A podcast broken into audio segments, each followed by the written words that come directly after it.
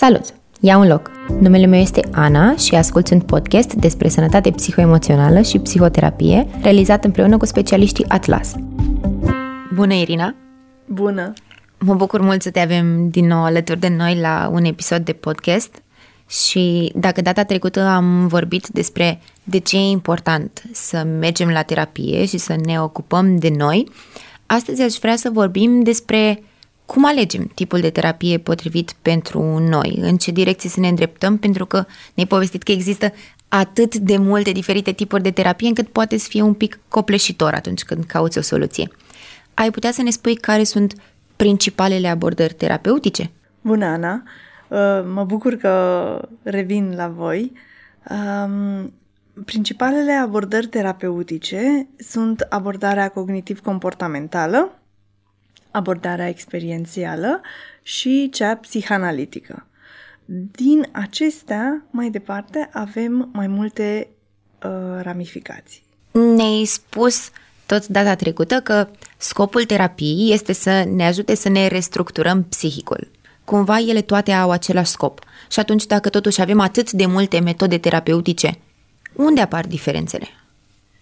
Diferențele apar în uh, modul și teoria pe care o au în spate, da? modul de a privi persoana, modul de a interacționa, uh, principiile pe care funcționează și, bineînțeles, acum și terapeutul și clientul aleg o zonă care să rezoneze cu ei și care să uh, Uh, fie conformă cu valorile lor, cu ceea ce cred ei despre viață, despre lume, despre sine. Și atunci, mm-hmm. unele abordări sunt mai accesibile pentru anumite persoane. Alegerea formei de terapie pe care o urmăm trebuie, înțeleg, să fie una foarte, foarte personală. Și Sigur. terapeutul meu să mă îndrume către ce mi s-ar potrivi cel mai bine. Însă noi nu știm foarte multe despre aceste forme de terapie, aș vrea să luăm lucrurile puțin din cealaltă parte și să mă gândesc că eu sunt un pacient care știu că am probleme cu anxietatea, uh-huh. aș vrea să le rezolv. Către ce tipuri de terapie ar trebui să mă îndrept eu măcar la început pentru a încerca să găsesc o soluție?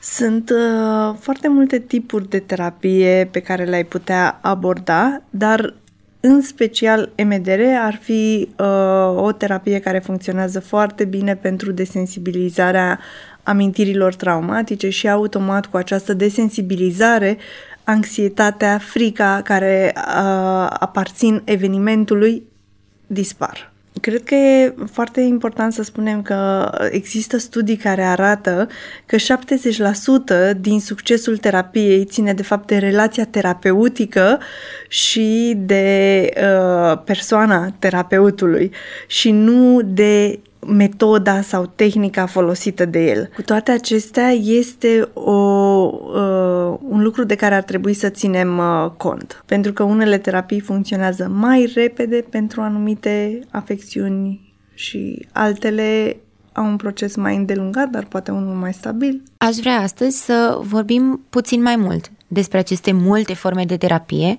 și să-mi detaliez pe cât se poate despre fiecare dintre ele, ce înseamnă cum are loc o ședință de terapie, cam care este durata procesului, să înțelegem cât mai bine. Sigur că da.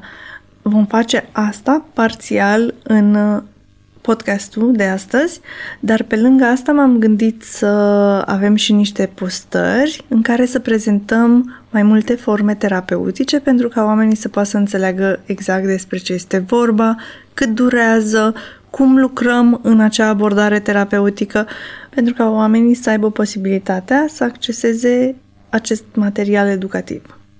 Ai putea să ne povestești puțin cum funcționează MDR?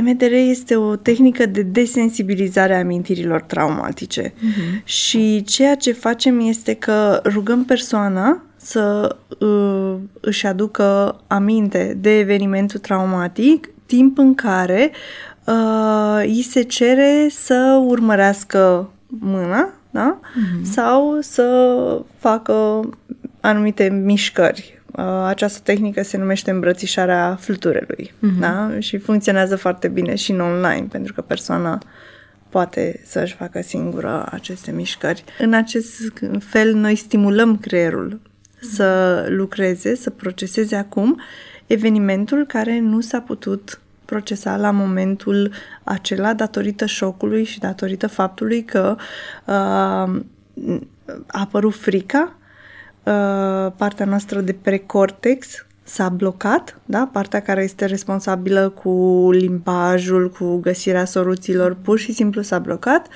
și funcționăm doar cu creierul mic, cu partea reptiliană, care se ocupă de uh, sistemele de supraviețuire. Deci vom avea reacții pe pilot automat, fugi, luptă sau îngheți leșin. Dacă există posibilitatea, vom fugi pentru a scăpa din situație. Dacă nu și avem resurse, vom încerca să ne luptăm cu situația respectivă. Uh, și dacă niciuna dintre cele două nu este posibilă, atunci corpul va intra în această paralizie care ne va susține în viață foarte rapid, câteodată într-o singură ședință, poți ajunge uh, de la o intensitate foarte mare, să zicem, noi măsurăm mereu pe niște scale, da? de la 0 la 10. Cât de mult simți că te afectează evenimentul respectiv când privești acea imagine.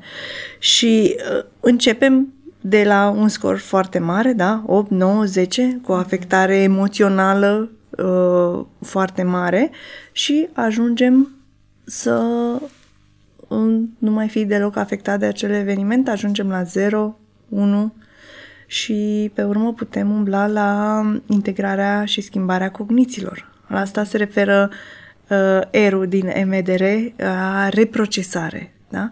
Schimb cogniția negativă pe care eu am integrat-o despre mine în momentul traumei. Că nu pot, că nu sunt suficient de bun, că nu sunt în siguranță. Este o terapie de care sunt îndrăgostită la momentul actual și pot să spun că uh, funcționează foarte bine pentru toată această zonă de anxietate, atacuri de panică, uh, poate chiar depresie, da? pentru că de foarte multe ori, când vorbim de depresie, putem vorbi de anumite evenimente traumatice care s-au petrecut și care ne mențin într-o stare de tristețe, de neputință, mm. de imposibilitate de a ne mai trăi și de a ne vedea viața bine.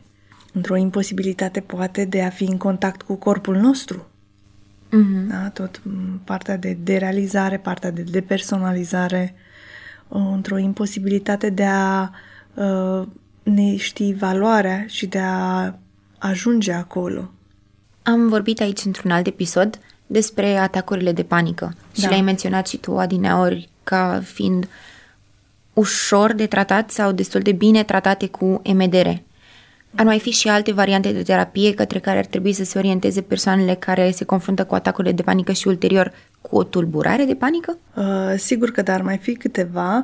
Aș menționa că în MDR nu e neapărat ușor de tratat, pentru că e destul de intens uh-huh. ca și terapie, dar este rapid. Dacă poți tolera emoții puternice, MDR este calea cea mai scurtă. Uh, mai avem pe urmă partea de schema terapii, venită din terapia cognitiv-comportamentală, uh-huh. partea de tot ce ține de constelații familiale sau metoda intenției, metoda propoziției intenției, care iarăși lucrează foarte profund și uh, este o metodă în care poți ajunge foarte repede la un rezultat uh, pozitiv. Uh, toate acestea sunt metode în care avem terapia în sine, iar pe urmă timp în care integrăm ceea ce s-a întâmplat în terapie și tot avem uh-huh. conștientizări, uh, insight-uri, uh, reflectăm la cum acel lucru, acel eveniment ne-a impactat viața și la cât de fațetat este câteodată uh, impactul unui eveniment traumatic pentru noi. Putem să vorbim aici despre un interval de timp puțin mai lung al procesului terapeutic, dacă este implicată mai tare această parte de conștientizare și insight? Da, în general poate dura 3 luni, 6 luni de zile, um, timp în care tot, tot conectezi, tot uh, obții informații și procesul trebuie susținut uh, în terapie unul la unul. Am întâlnit persoane care, deși uh, nu erau anxioase sau nu aveau atacuri de panică, pur și simplu nu se puteau odihni. Aveau coșmaruri în fiecare noapte, dormeau foarte puțin sau dormeau mult și calitatea somnului era foarte proastă și nu știau către ce formă de terapie ar trebui să se îndrepte, unde ar trebui să caute ajutor pentru o problemă pe care nu o puteau încadra așa de ușor în îmi este teamă de, am o anxietate față de ieșitul în oraș. Mă gândesc acum că ăsta e unul din uh, principalele motive pentru care vin la voi, pentru a vorbi despre faptul că se poate trăi mai bine. Mm. Pentru că câteodată ne descurcăm cu problemele noastre și asta e bine, dar nu suficient de bine. Adică stăm în mecanismele noastre de supraviețuire și ne încurcăm mai mult în ele. Um, fără ajutorul unui specialist, obținem rezultate, dar putem observa că după un timp suntem la fel, la fel de nesatisfăcuți, la fel de supărați, viața noastră are aceeași calitate ca și înainte, deși am depus foarte mult efort.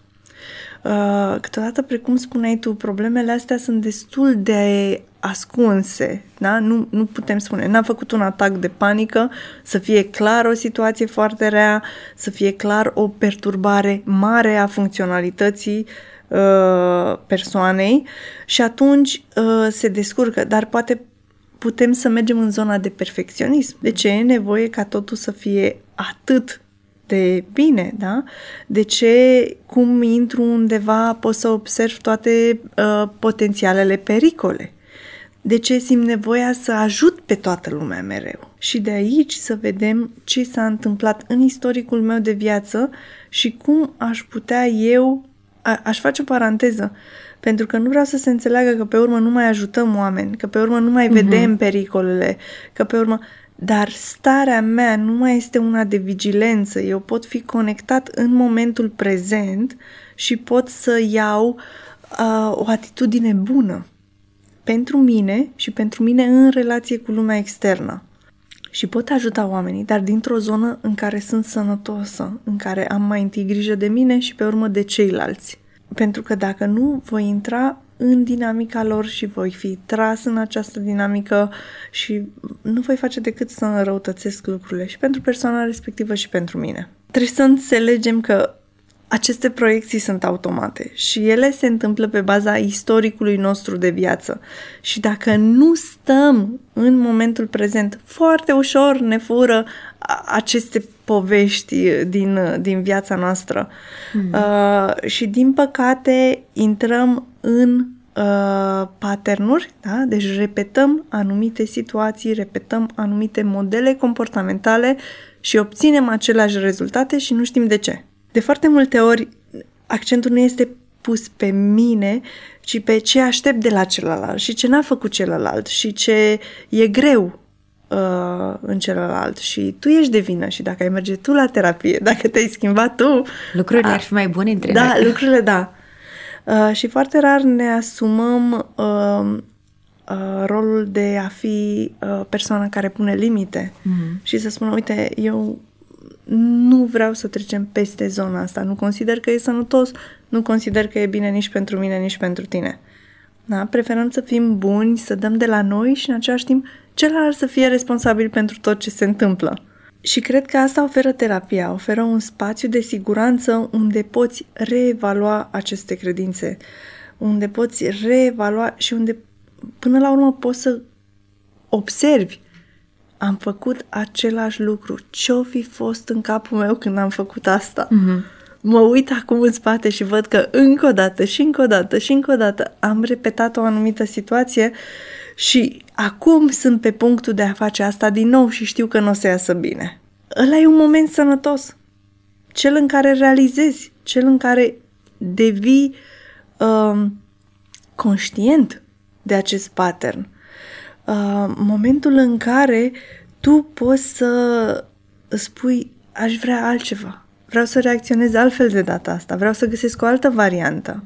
Aș vrea să vorbim puțin și despre depresie. Da.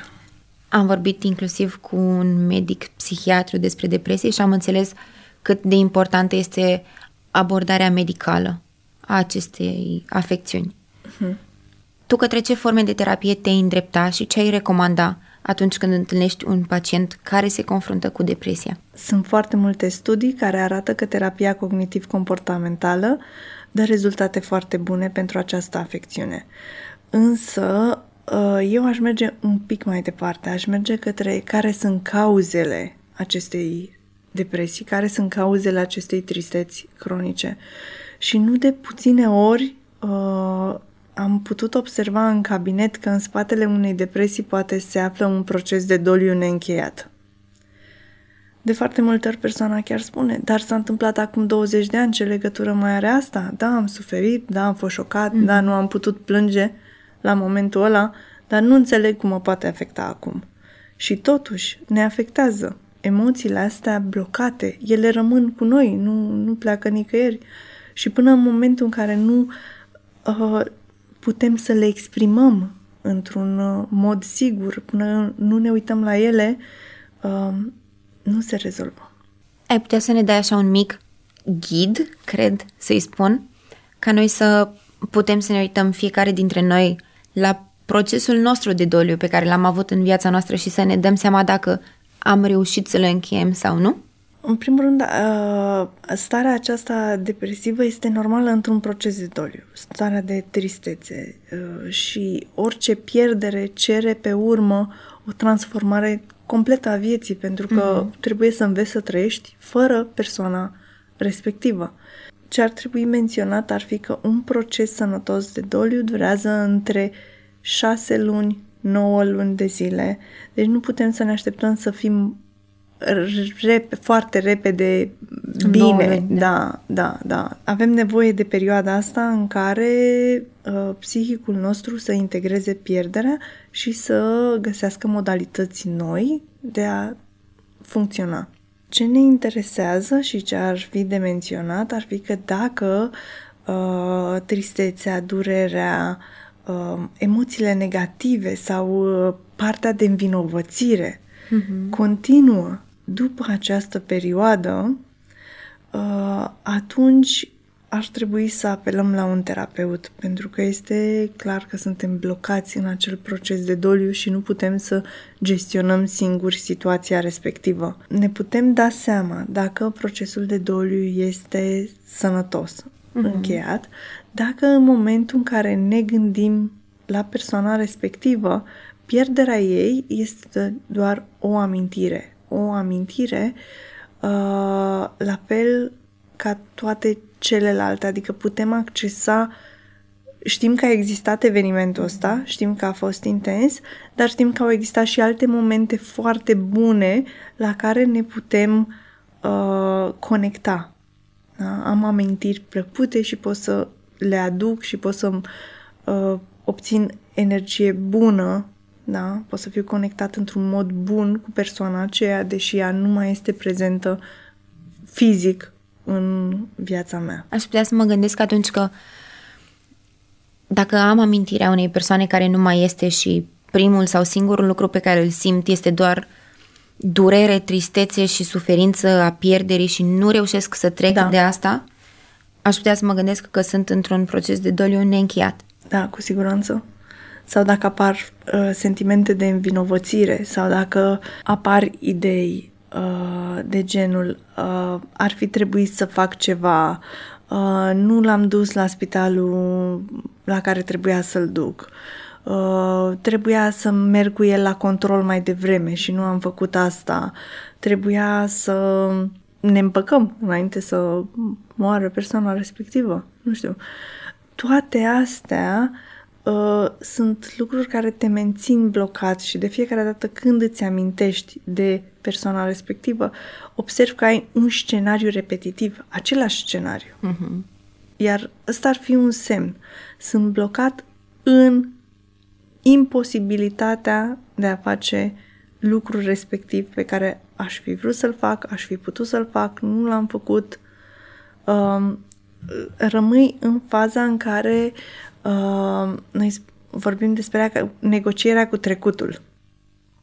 Da? Treci, treci, ei au trecut de faza de depresie și sunt într-o fază în care apare mai mult furia, apare mai mult regretul și negociezi încă cu trecutul. Trebuia să fac, dar este uh, o zonă de atemporalitate. Nu accept pierderea, pentru că ideea mea este dacă aș fi putut face, persoana ar fi trăit.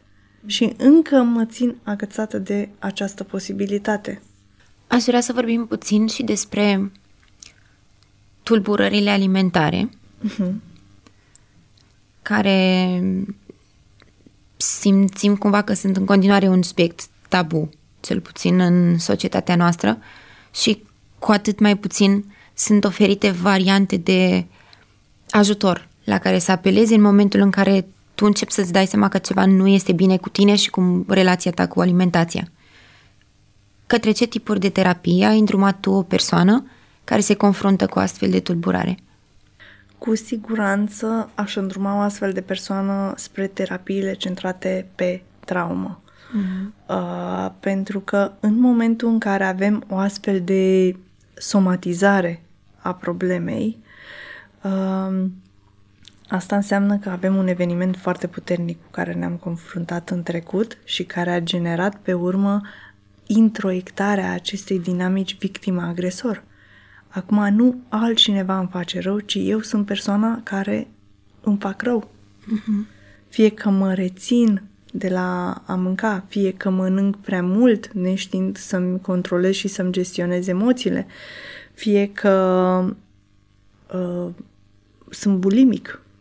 Este o introiectare foarte puternică a dinamicii victima-agresor și aș căuta evenimentul traumatic de la care s-a pornit și aș lucra pe acea zonă. Să luăm cazul persoanelor care au trecut printr-o despărțire grea sau printr-un divorț. Au avut de-a face cu o rupere a familiei și lucrul acesta nu le mai lasă, să spunem, nici să încerce o altă, orice fel de altă formă de relație cât de cât sănătoasă sau în care să se simtă bine. Ce fel de abordare terapeutică ar trebui să avem pentru o astfel de persoană care are în trecutul ei apropiat, să zicem, un exemplu în care am încercat și a ieșit nasol? Sfatul meu ar fi să urmeze terapia centrată pe emoții, EFT. Este o terapie dedicată cuplului și poate ar fi bine să încerce chiar înainte să divorțeze, chiar dacă vor divorța sau nu. Există la noi această idee că merg la terapie pentru a salva relația, dar totuși relația poate continua chiar dacă noi nu mai funcționăm ca și cuplu. Pentru că există copii, pentru că poate există o afacere împreună. Să luăm exemplul unei persoane care trece printr-o depresie aparent totul e bine în viața ei personală, totul e bine acasă, totul e bine la job, însă ea nu se simte bine absolut deloc. Nici analizele nu ies cele mai bune, deși medicii nu reușesc să găsească o cauză posibilă pentru problemele ei și apelează la EMDR ca formă de terapie. Cum se desfășoară o, un parcurs terapeutic alături de tine? Inițial, persoana va fi evaluată. Deci o să vină și eu să-i propun să facem două teste, unul de depresie și unul de disociere. În testul de depresie va răspunde, de exemplu, la întrebări referitoare la cât de puternică este vocea lui critică, cât de des resimte tristețea, dacă are sau nu gânduri suicidare, sau uh, dacă suferă de insomnie și cât de gravă este situația. Uh, în urma acestor teste vom vedea cam pe unde ne aflăm.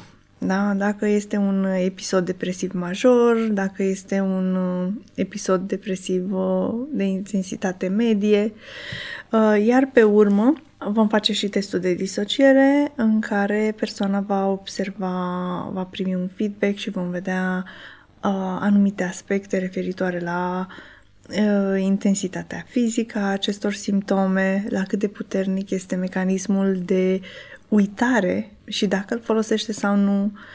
După ce vom avea aceste rezultate, uh, vom merge să investigăm care au fost evenimentele stresante, care au fost evenimentele traumatice din viața persoanei și facem ca o, o linie a vieții pe care punctăm vârstele la care s-au întâmplat diversele evenimente dificile și eventual cognițiile dacă persoana poate deja să relaționeze cu anumite idei disfuncționale pe care le-a integrat despre ea în momentul traumatic. Pe urmă vom uh, începe faza de desensibilizare și o să rugăm persoana să ne povestească despre evenimentul respectiv pe care îl vom alege împreună și să uh, facă un freeze din tot evenimentul, să blocheze imaginea cu cel mai mare impact.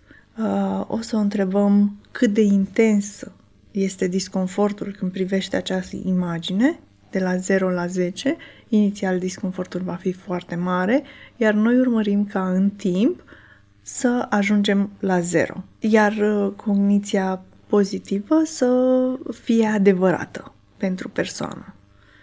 Deci să ajungem uh, să avem uh, un scor de 7 la cogniția pozitivă și uh-huh. un mhm. scor de 0 în ceea ce privește disconfortul emoțional. În momentul în care persoana a reușit să desensibilizeze amintirea respectivă, vom uh, integra cogniția pozitivă, iar ea poate să ajungă într-o zonă bună pentru ea, să uh, aibă o relație mai bună cu ea, pur și simplu evenimentul traumatic rămâne undeva departe. De exemplu, pentru mine, dacă inițial mă văd în imagine, pe urmă imaginea se micșorează și se îndepărtează și aproape că o văd ca un timbru la sfârșit. Um, am avut chiar persoane care nu au mai putut accesa imaginea. Când le întrebam, întoarce-te la imagine și spunem ce se întâmplă.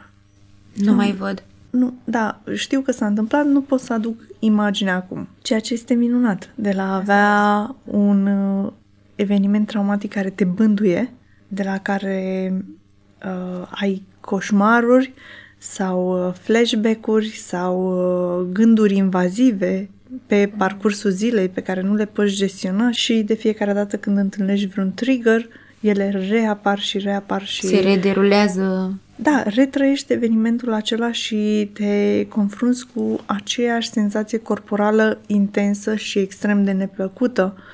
Um, iar de la asta, la a avea o imagine ca un timbru mic așa undeva, um, este o foarte mare diferență. Și e o diferență pentru că asta îți permite să nu mai trăiești în trecut și să fii mult mai bine ancorat în prezent, mult mai bine ancorat în resursele tale, cu o perspectivă bună pentru viitor. Ne-ai vorbit și despre EFT, ca formă de terapie, în special bună în cazul cuplurilor, da. pe care tu le sfătuiești să ajungă la terapie înainte de divorț sau de despărțire. Ai putea să ne povestești puțin ce și cum se întâmplă în cadrul unei astfel de ședințe de terapie? Este o terapie centrată pe emoții și lucrăm mult mai mult la exprimarea emoțională, care de multe ori este dificilă în cuplu, pentru că ne așteptăm când spunem ceva celălalt să înțeleagă, iar noi provenim din familii diferite și putem să ne gândim așa, e ca și cum uh, am avea limbi diferite, da? Uh, limbaje diferite. Tu ai vorbi chineză și eu aș vorbi mm, spaniolă. Și ne mirăm de ce nu ne și, înțelegem. Da, da, da. Uh, apropo de asta, chiar este o carte foarte bună care se numește Cele cinci limbaje ale iubirii și care descrie, e, e scrisă mai mult din perspectiva cognitiv-comportamentală, uh-huh. uh, dar totuși poți să vezi anumite diferențe în cum ne comportăm și ceea ce ajunge la celălalt sau nu ajunge la celălalt. E, terapia centrată pe emoții te ajută să poți să comunici într-un mod sănătos uh, un conținut emoțional. Să poți să pui anumite limite și să poți să ai o relație bună mai departe.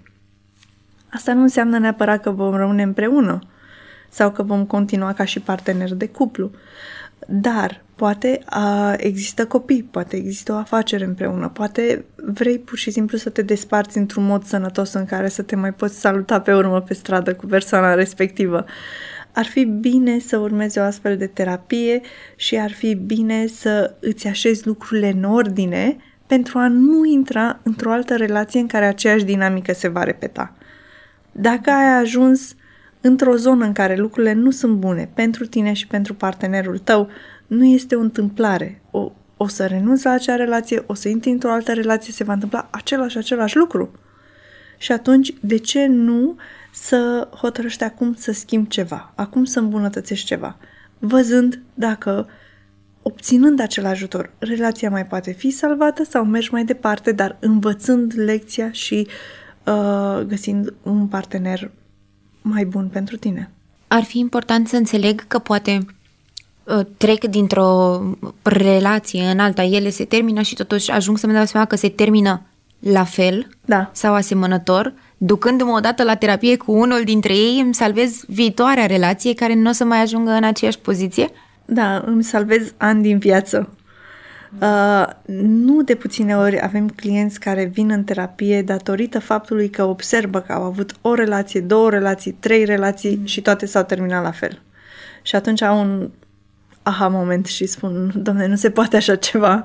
Ori este universul care complotează împotriva mea, ori trebuie să schimb ceva și există ceva în istoricul meu familial care mă atrage către aceste situații dificile sau care mă face să ignor anumite stegulețe roșii pe care le uh, văd pe, pe parcursul uh, relației.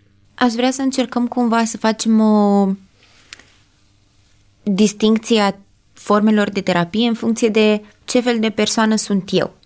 Pentru că am întâlnit persoane care sunt extrem de pragmatice și de practice, care își doresc să facă ceva acum și să vadă rezultatul imediat după, sau persoane care sunt mai boeme, mai creative și cărora le place să se, joace, să se joace cu simboluri, cu metafore, cu povești. Tu ai recomanda ca aceste două genuri diferite de persoane să se îndrepte și către forme diferite de terapie? Sigur că da.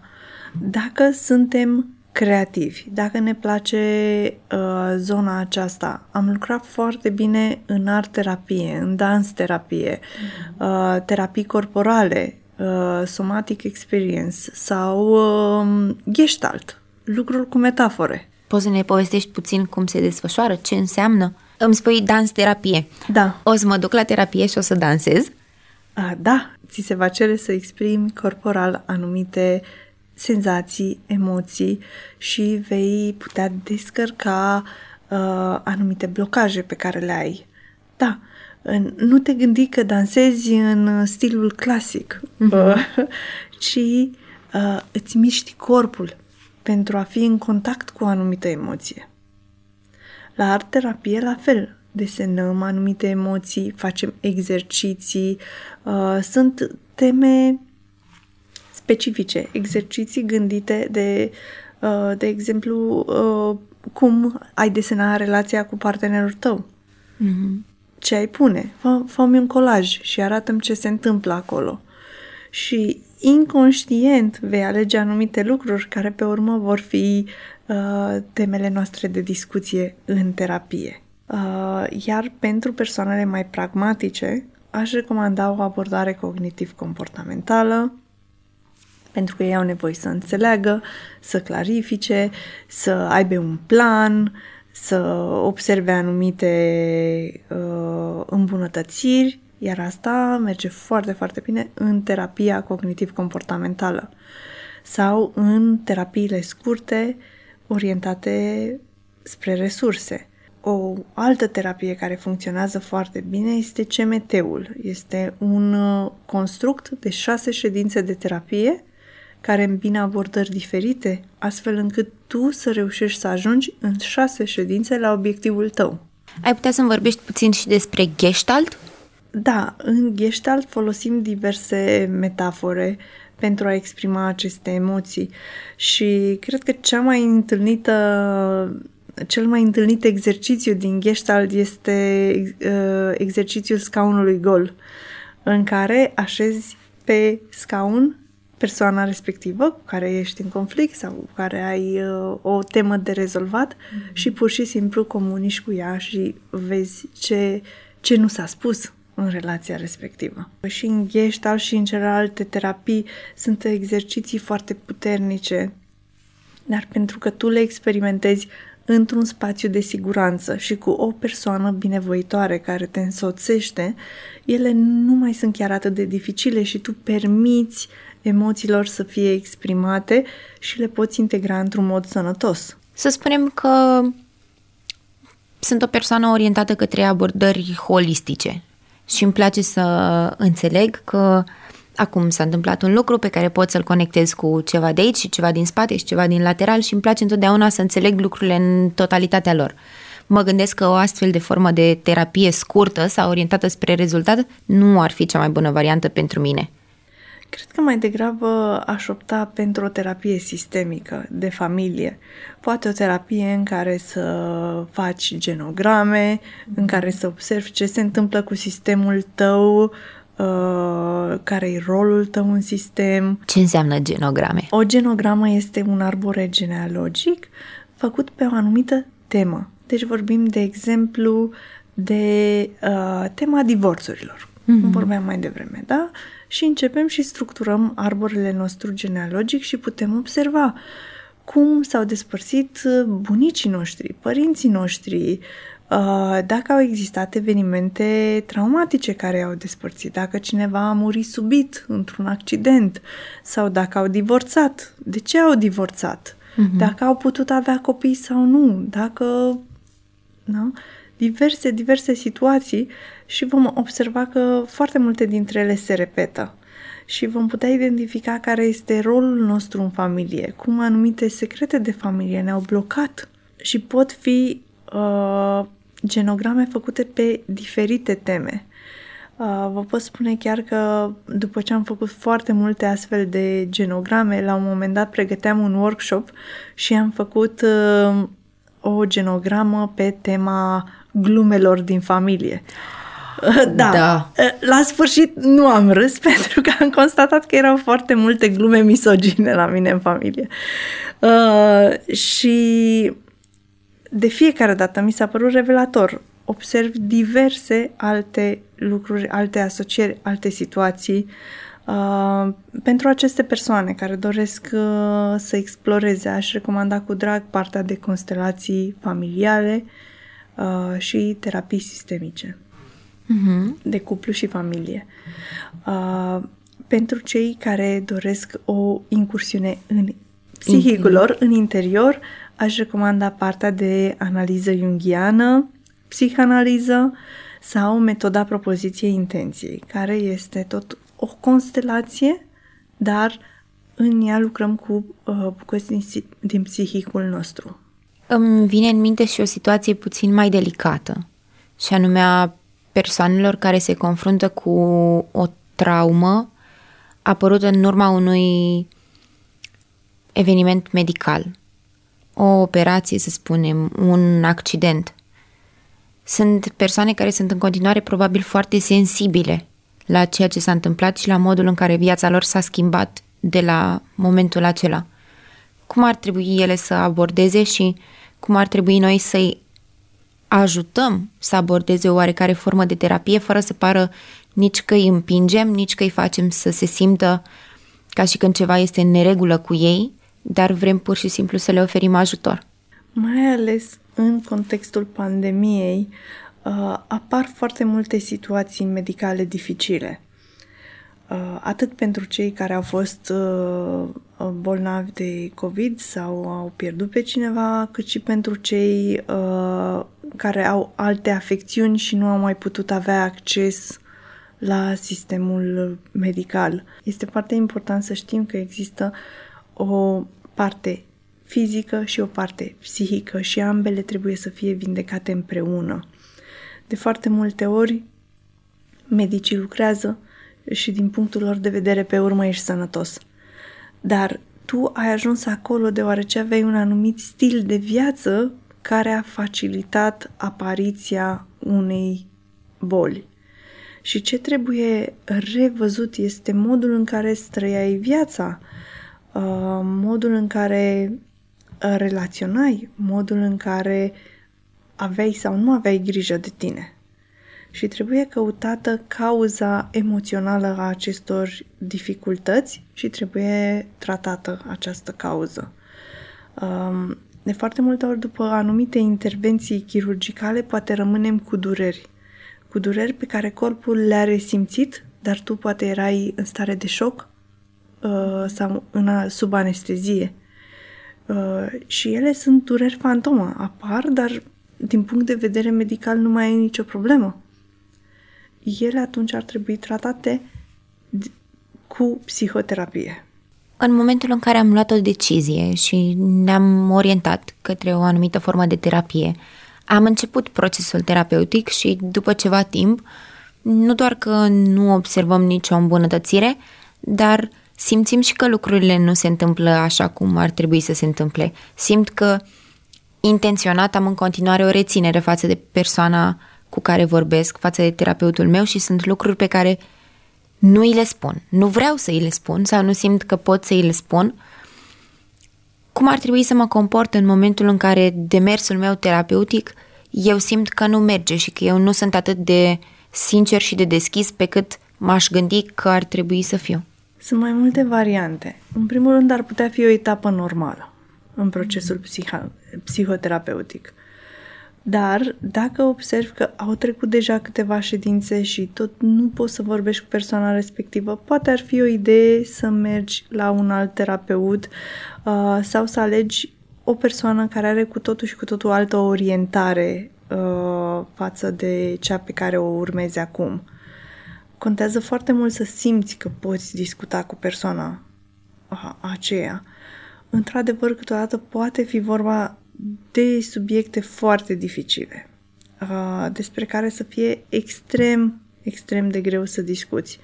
Și atunci, bine, și terapeutul va simți asta, te va îndruma să ții un jurnal, să scrii, uh, poate să-ți desenezi emoțiile, mm-hmm. pentru că e, e foarte greu uh, să spui sunt furios. Da?